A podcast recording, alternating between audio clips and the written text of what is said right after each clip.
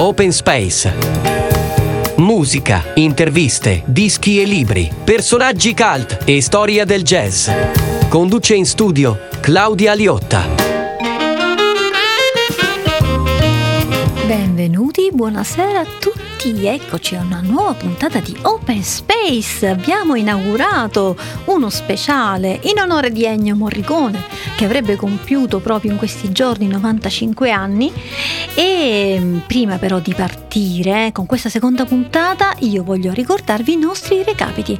La mail info-radio.eu, il telefono 0742 43 60 30 abbiamo lasciato il maestro Ennio Morricone a metà degli anni Ottanta alle prese con un capolavoro. C'era una volta in America il film di Sergio Leone. E però il periodo molto molto positivo per lui continua, ma stavolta andiamo eh, fuori dall'Italia perché viene commissionata la musica per il film Mission di Roland Joffé. Siamo nel 1986, ma dovete pensare che il regista propose a Ennio Morricone soltanto dopo il montaggio la stesura delle musiche. Morricone vide il film e si rifiutò di fare la musica, dicendo che era completo, che funzionava benissimo anche senza la colonna sonora e soltanto l'insistenza del regista fece cambiare idea al compositore. Voi pensate di quale capolavoro saremmo stati privati se eh, Joffé non fosse stato così lungimirante da convincere Morricone a scrivere le musiche per il suo film. Insomma, viene fuori una colonna sonora bellissima, straordinaria e c'è una sinergia, una eh, drammaturgia potente che intreccia la musica con quello che avviene nelle scene del film, se pensiamo alla scena delle cascate, se pensiamo alla scena della conversione di Robert De Niro, insomma qualcosa di straordinario. È una colonna sonora, penso come poche siano mai state fatte da un compositore italiano. Comprende fra i brani più celebri della storia del cinema, come per esempio Gabriel Soboe, e grazie ad essa Morricone vinse il British Academy of Film and Television Arts, i BAFTA, insomma, tanto per abbreviare, nonché il Golden Globe ed ebbe una candidatura all'Oscar. Dovete sapere, la leggenda sempre narra che prima della cerimonia di premiazione degli Oscar, Morricone sembra che abbia detto se non lo vinco questa volta non lo vinco più. E però cosa succede quella sera? C'era in concorso per miglior colonna sonora anche Herbie Hancock per le musiche del film Round Midnight, che è un film importantissimo per la storia del jazz. E insomma, vinse Hancock e Morricone ci rimase malissimo, teneva tantissimo a quelle musiche e appunto pensava che mai avrebbe scritto qualcosa di altrettanto bello. Pensate che era talmente legato a queste composizioni che fra le ultime volontà lui aveva indicato che al suo funerale fosse suonata proprio uh, la colonna sonora del film Mission. Tanto per dirvene una. E visto che l'abbiamo nominato, ascoltiamo On Earth as It Is in Heaven.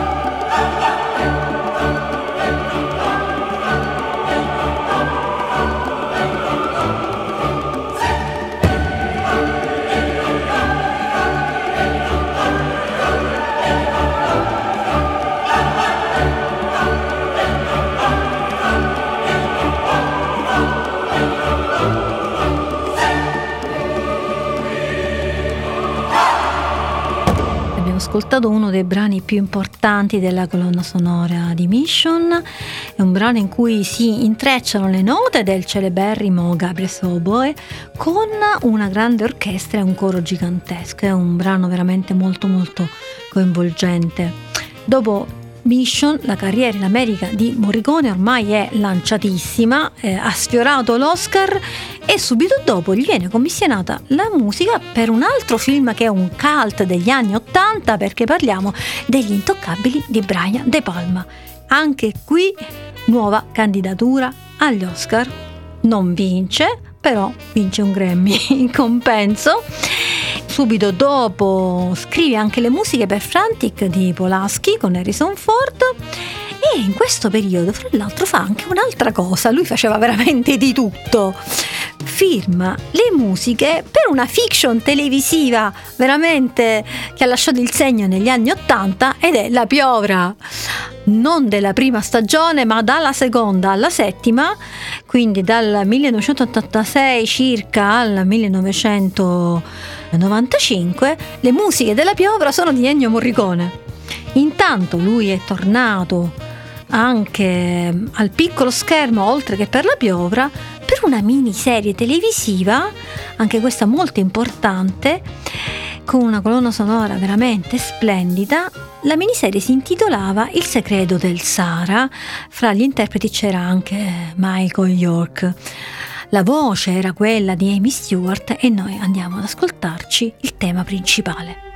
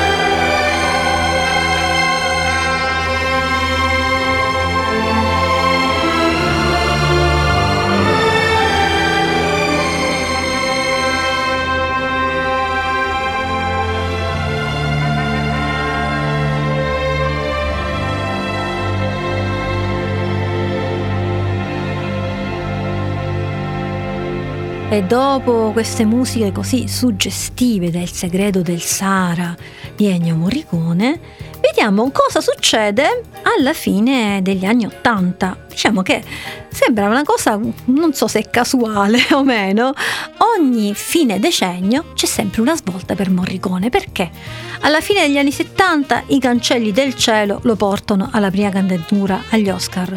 Adesso, quasi dieci anni dopo, arriva un successo mondiale perché il 1988 l'anno in cui inizia il sodalizio con Tornatore, per il quale scrive tutte le colonne sonore dei suoi film, tranne il primo che era il camorrista, è l'anno di nuovo Cinema Paradiso.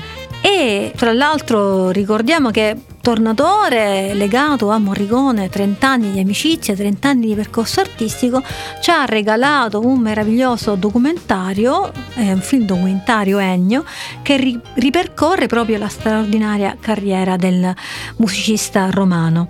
E tornando invece al nuovo Cinema Paradiso, film che faticò tanto prima di arrivare al fatidico Oscar perché una prima versione lunga 173 minuti viene accolta bene, poi ce n'è una seconda ridotta e viene accolta male, giusto per sintetizzare un pochettino. Infine, la terza e ultima versione che arriva nelle sale, della durata di circa due ore, raggiunge finalmente il successo internazionale di pubblico, di critica, Grand Prix speciale della giuria al Festival di Cannes, il Golden Globe mm, e il premio Oscar, abbiamo detto. E poi le musiche straordinarie, meravigliose di Ennio Morricone. E noi andiamo ad ascoltare il famosissimo tema d'amore che però non so se tutti sanno che in realtà non è di Ennio Morricone ma è del figlio Andrea e andiamo ad ascoltarlo.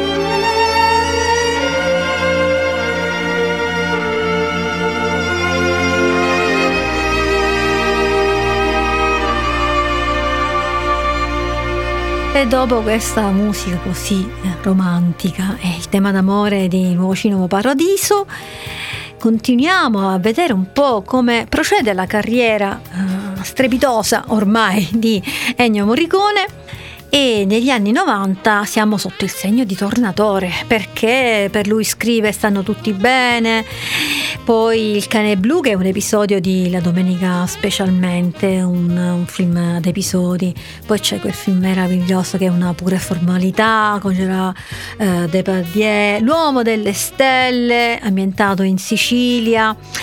Sempre in questo periodo, nel decennio degli anni 90, continuano anche le collaborazioni al di fuori dell'Italia, perché abbiamo Legami per Almodovar, abbiamo l'Amleto di Zeffirelli, per carità italiano, ma è una produzione ovviamente hollywoodiana, e abbiamo addirittura anche um, Baxi eh, di Barry Levinson che gli procura un'altra candidatura all'Oscar. E fra gli altri film anche un altro, un'altra collaborazione oltreoceano con Mike Nichols per il film Wolf. In Italia intanto fra i registi con cui lui continua a collaborare c'è Roberto Faenza, con cui lui già sin dal debutto cinematografico di questo regista lui aveva collaborato, ma negli anni 90 in maniera particolare Roberto Faenza si distingue per delle pellicole di particolare pregio e stiamo parlando di Iona che visse nella balena, sostiene Pereira e poi La lunga vita di Marianna Ucria del 1997 eh, dove però c'è anche la firma di Franco Piersanti.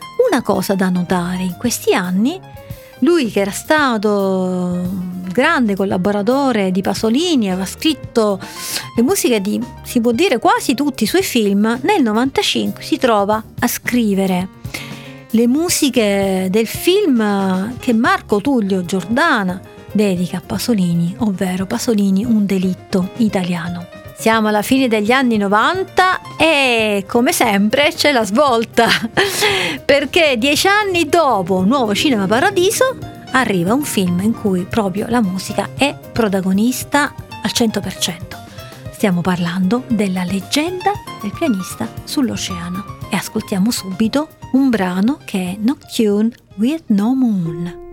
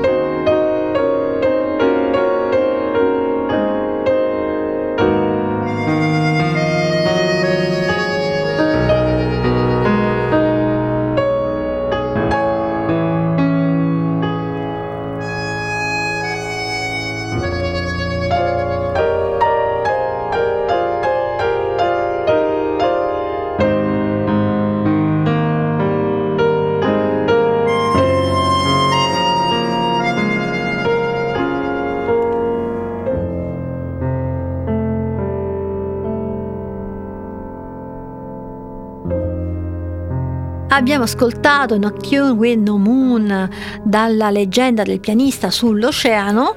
Allora, film di Tornatore eh, che riprende, diciamo, prende lo spunto, il soggetto dal eh, monologo teatrale Novecento di Alessandro Baricco con un team rock strepitoso e dove al centro di tutto c'è la musica, c'è il jazz, c'è il pianoforte e ricordiamoci la famosa sfida con Jerry Lord Moulton che avviene insomma sulla nave dove abita stabilmente insomma questo Nick 900.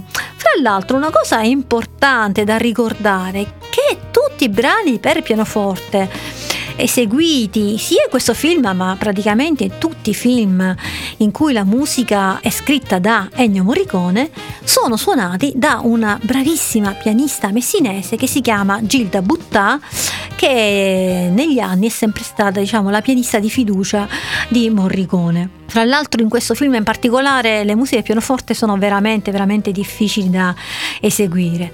Insomma, una colonna sonora ancora una volta meravigliosa, tanti premi, Nastro d'Argento, Golden Globe, Davide Donatello e dopo questo ancora America. America perché abbiamo le musiche per un film di Oliver Stone, stiamo parlando di U-Turn in versione di marcia e poi anche le musiche per la Lolita di Adrian Lyne, nonché Bulworth di Warren Beatty. Insomma, si lavora tanto, tanto, tanto, tanto e intanto ha ripreso uh, Morricone la collaborazione con Dario Argento. Quindi torna alla, al thriller, all'horror, alla tensione con la sindrome di Stendhal e il fantasma dell'opera. E arrivati al nuovo millennio, ancora una volta Tornatore, in coppia con Morricone, torna alla ribalta internazionale con un film, un film che stavolta è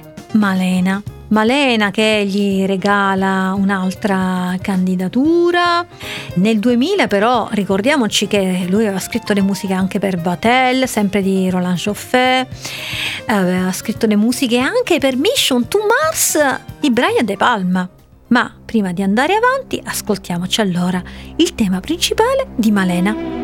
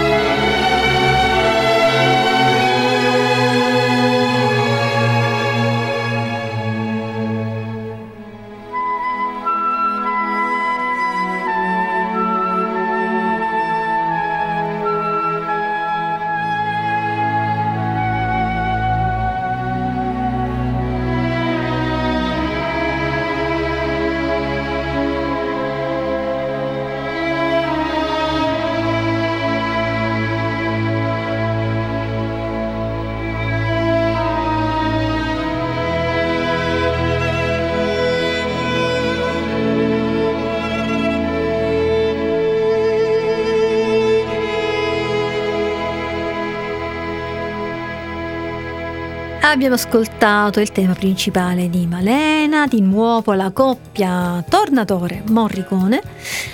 Apre alla grande questo nuovo millennio, il 2000, e lancia poi nella carriera insomma d'attrice a livello internazionale anche Monica Bellucci e questo nuovo millennio si apre anche con un altro film dove la musica è protagonista. Stavolta al centro c'è un violinista al centro della vicenda. Stiamo parlando di Canone inverso con la regia di Ricky Tognazzi e la musica è meravigliosa, ha un ruolo di spicco nelle vicende del film, ma eh, fra l'altro Morricone aveva scritto le musiche di praticamente tutti i film con la regia di Ricky Tognazzi, figlio di Ugo andiamo subito ad ascoltarci un brano da canone inverso che è finale da un concerto romantico interrotto.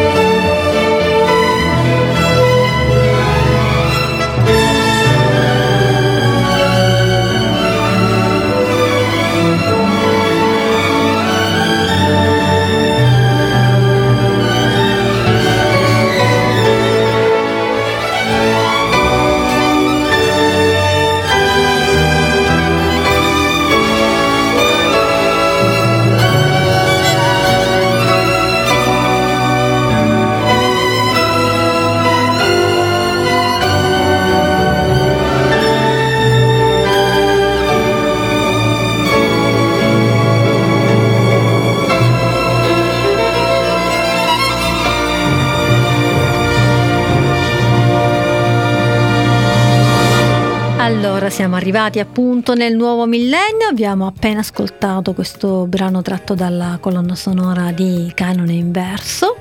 E diciamo che ormai il maestro ha necessariamente rallentato parecchio la sua attività compositiva, però ancora ancora ci regala altre meravigliose musiche. Perché nel 2006 abbiamo un altro film con Tornatore, quindi La sconosciuta, e finalmente nel 2007 arriva l'Oscar.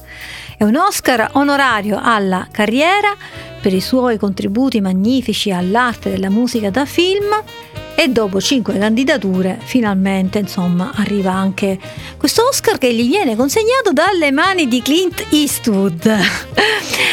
E quindi insomma fra l'altro scoppia la Morricone mania potremmo dire perché tutti a omaggiarlo. Vengono fatte compilation, album, eh, riedizioni de- dei dischi con le sue musiche. Insomma in America succede un pandemonio tutto in onore del nostro grande Ennio 2009 arriva anche Baria che regala un altro Davide Donatello a Ennio Morricone.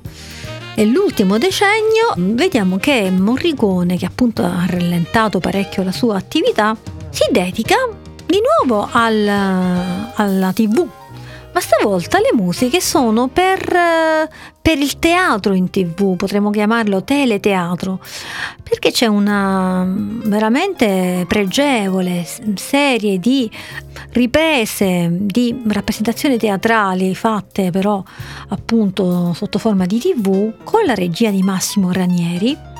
E stiamo parlando di Filomena Marturano, Napoli Milionaria, Questi Fantasmi e poi Sabato, Domenica e Lunedì le musiche sono tutte di Ennio Morricone.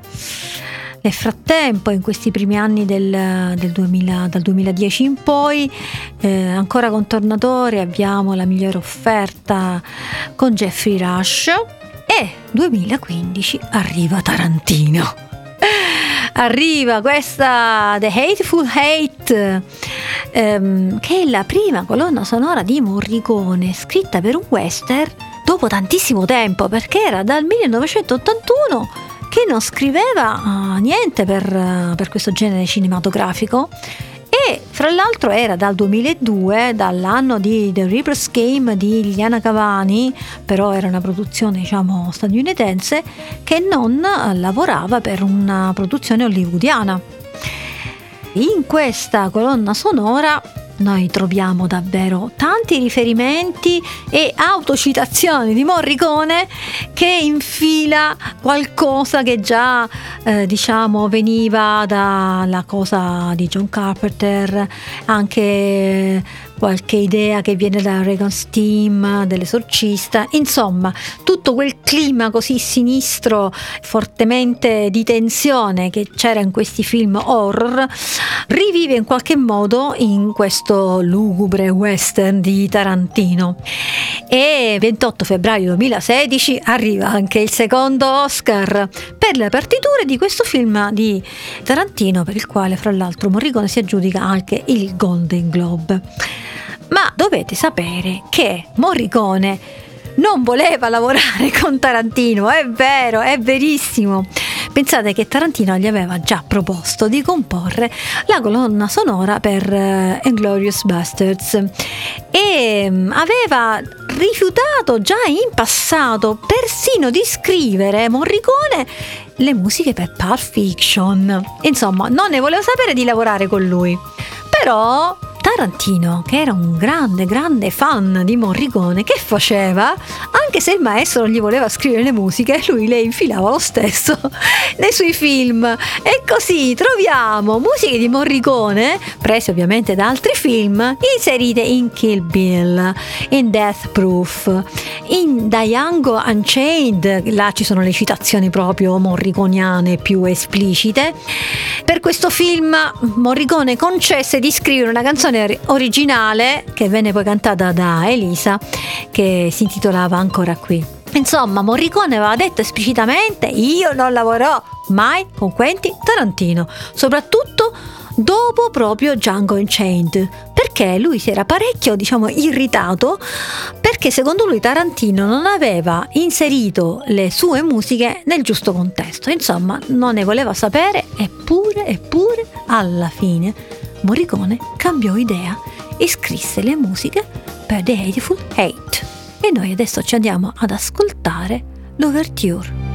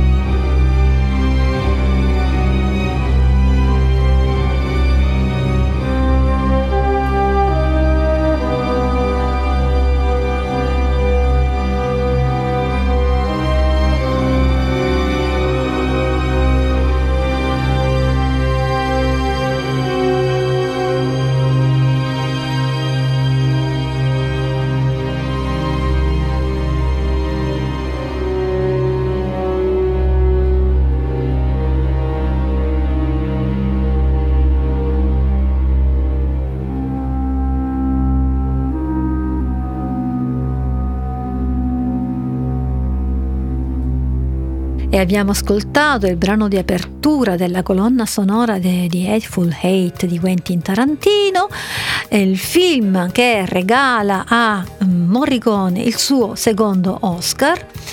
Ormai diciamo che Morricone scrive veramente veramente poco. Nel 2016 abbiamo l'ultimo film fatto con Tornatore, che fra l'altro è anche l'ultimo film girato da Tornatore perché al di là del documentario su Ennio Morricone, Ennio, Tornatore si è fermato alla corrispondenza con Jeremy Iron. Che dire, insomma, Morricone ha vinto tutto quello che si poteva vincere, Grammy, Gold Blob, BAFTA, Davide Donatello, Nastri d'Argento e poi è stato uno Sino a qualche giorno fa era l'unico musicista a aver ricevuto un leone d'oro alla carriera. Adesso invece è in buona compagnia perché da pochissimo anche Brian Eno ha ricevuto diciamo, questo premio. Ha venduto oltre 70 milioni di dischi, ultimissimo proprio film che però è più un documentario che ci rimane con le musiche di Morricone è Il sole è buio che è un film documentario sulla violenza sui minori del regista Giuseppe Papasso. Gli ultimi anni Morricone? Allora, ha ricevuto giustamente eh, la sua stella, la stella numero 2574 nella celebre Hollywood Walk of Fame. Nel 2017 è stato insignito dell'onorificenza di Cavaliere di Gran Croce dell'Ordine al merito della Repubblica Italiana. E poi ultimi concerti, perché lui fra l'altro, soprattutto dagli anni 80 in poi, ehm, ci deliziava anche con concerti dal vivo dove lui stesso dirigeva le sue musiche. E le ultime apparizioni in questo senso ce le abbiamo nel 2019 dove lui decide di fare il concerto d'addio eh, conclude la sua carriera al Lucca Summer Festival e il concerto si chiamava infatti The Final Concert davanti a 20.000 persone. Niente, poi alla fine ha fatto uno strappo alla regola e nel gennaio 2020 torna a dirigere stavolta veramente per l'ultima volta con l'orchestra Roma Sinfonietta e insieme al figlio Andrea in occasione della manifestazione Senato e Cultura dove gli viene assegnato l'ennesimo premio Genio ed Eccellenza Italiana nel mondo. Ci ha lasciato il 6 luglio del 2020, quindi sono uh, appena tre anni, ma ci ha lasciato diciamo simbolicamente perché in realtà la sua musica ci fa davvero buona compagnia, accompagna le nostre giornate, la ritroviamo in film meravigliosi. Niente, questo è il nostro ricordo a un uh, musicista veramente straordinario, grandioso, che è stato Ennio Morricone. Prima di chiudere questa seconda puntata su Ennio Morricone, vi ricordo ancora una volta i nostri recapiti. La mail info chiocciola dottoradio.eu, il telefono 0742 43 60 30 e viva Ennio Morricone!